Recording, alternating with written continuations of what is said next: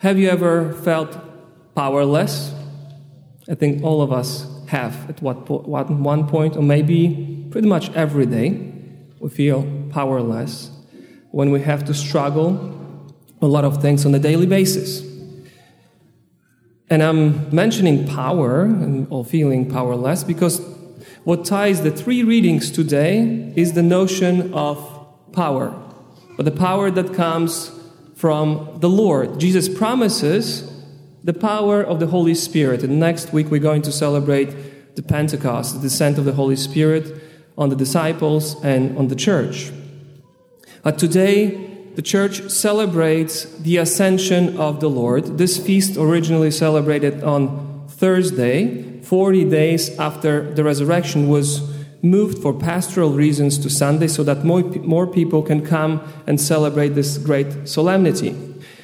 And just to place this uh, feast within the biblical context, it was 40 days, so it was very significant. Why 40 days? If you read the Bible, 40 is a very uh, important number, very symbolic number. 40 days of preparation, 40 days of, uh, 40 years of wandering in the desert. There's something about 40. So, 40 days of preparation of the disciples, and on the 40th day, the Lord ascends into heaven. And also, when Jesus ascends to heaven, there's the presence of the cloud, as we heard from the first reading from the Acts of the Apostles. And also, this is very important because this is the presence of God. So, when the disciples see Jesus ascending into heaven in the cloud, they know this is the Shekinah in Hebrew. Shekinah is the presence of God. So, this is just the context, biblical context. But what Jesus promises us is that that power, that we will be empowered to do great things. But this is not about power understood how the world understands power to rule over other people. Rather, if you think about the history of, of Christianity, of, of people, in the, especially in the beginning, the first centuries, they suffered. They were powerless.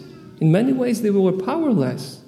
And yet, they had the power of the Holy Spirit, and that power was to give witness to Christ. That's the power that Jesus is talking about.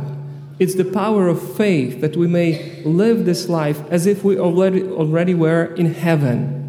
That's the power that Jesus promises. So there are three reasons basically that Jesus promises the power of the Holy Spirit. The first is that we may overcome evil in us and in the world so that, that our eyes may turn to Jesus and turn toward the ultimate goal. So that's the, the first reason we receive that power. And Jesus says that there will be repentance preached and the forgiveness of sins. We are powerless because we are affected by sin, and we have to remind ourselves all the time. We cannot overcome the simplest things in the world, in, in our lives. Think about this. It's so hard to improve our lives. But when we are empowered, we can do it. That's the grace of God, grace of God. The second thing is the power of God enables us to be witnesses to Jesus.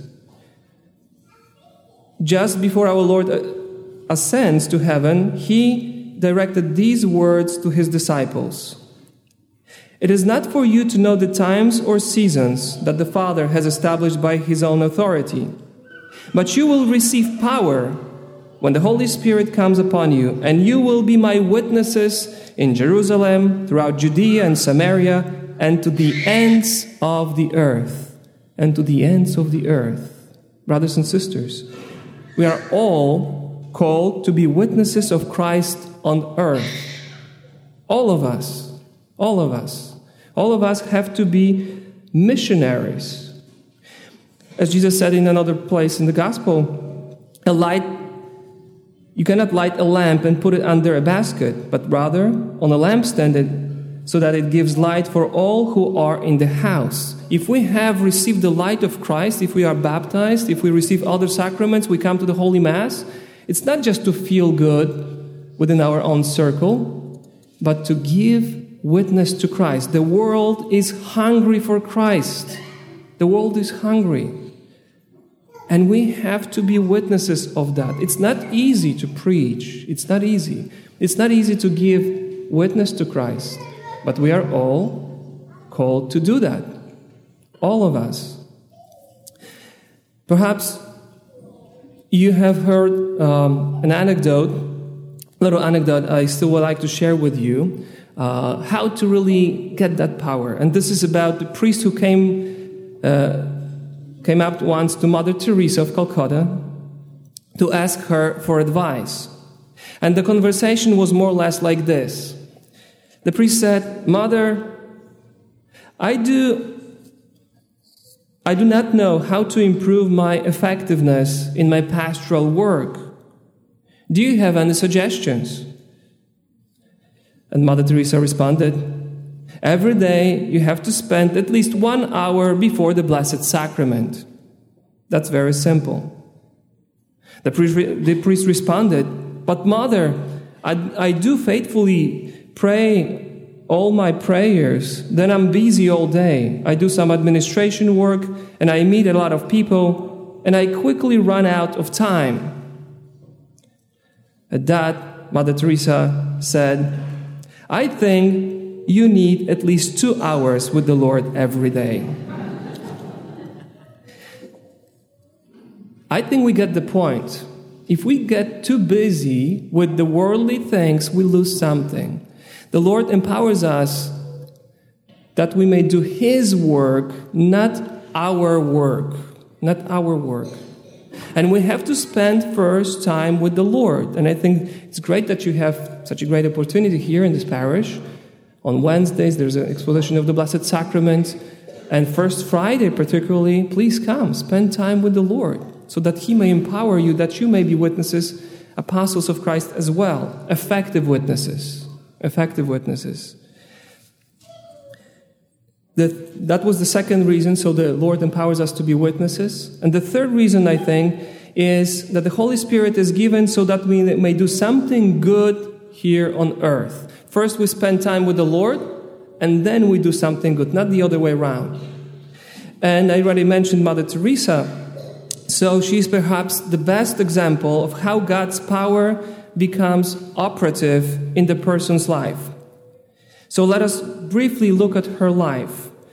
After she had experienced a sort of second chance conversion, she already was a nun, but then she had that additional conversion much deeper. And she responded to Jesus' call to serve among the poorest of the poor in India. In human terms, very quickly she became very effective while helping those living on the margins of the society. However, she never even once attributed anything to her own wisdom or power or resourcefulness. Everything she attributed was to the Lord. It was Jesus' grace in her life. And Mother Teresa knew that everything came from the Lord. And people that she served needed to hear that too. So she said these words Our poor people are great people, a very lovable people. They don't need our pity and sympathy. They need our understanding love and they need our respect. We need to tell the poor that they are somebody to us, that they too have been created by the same loving hand of God to love and be loved. And that kind of message we can only receive from Jesus Christ. So, how can we do something about our life, something good that we can do good?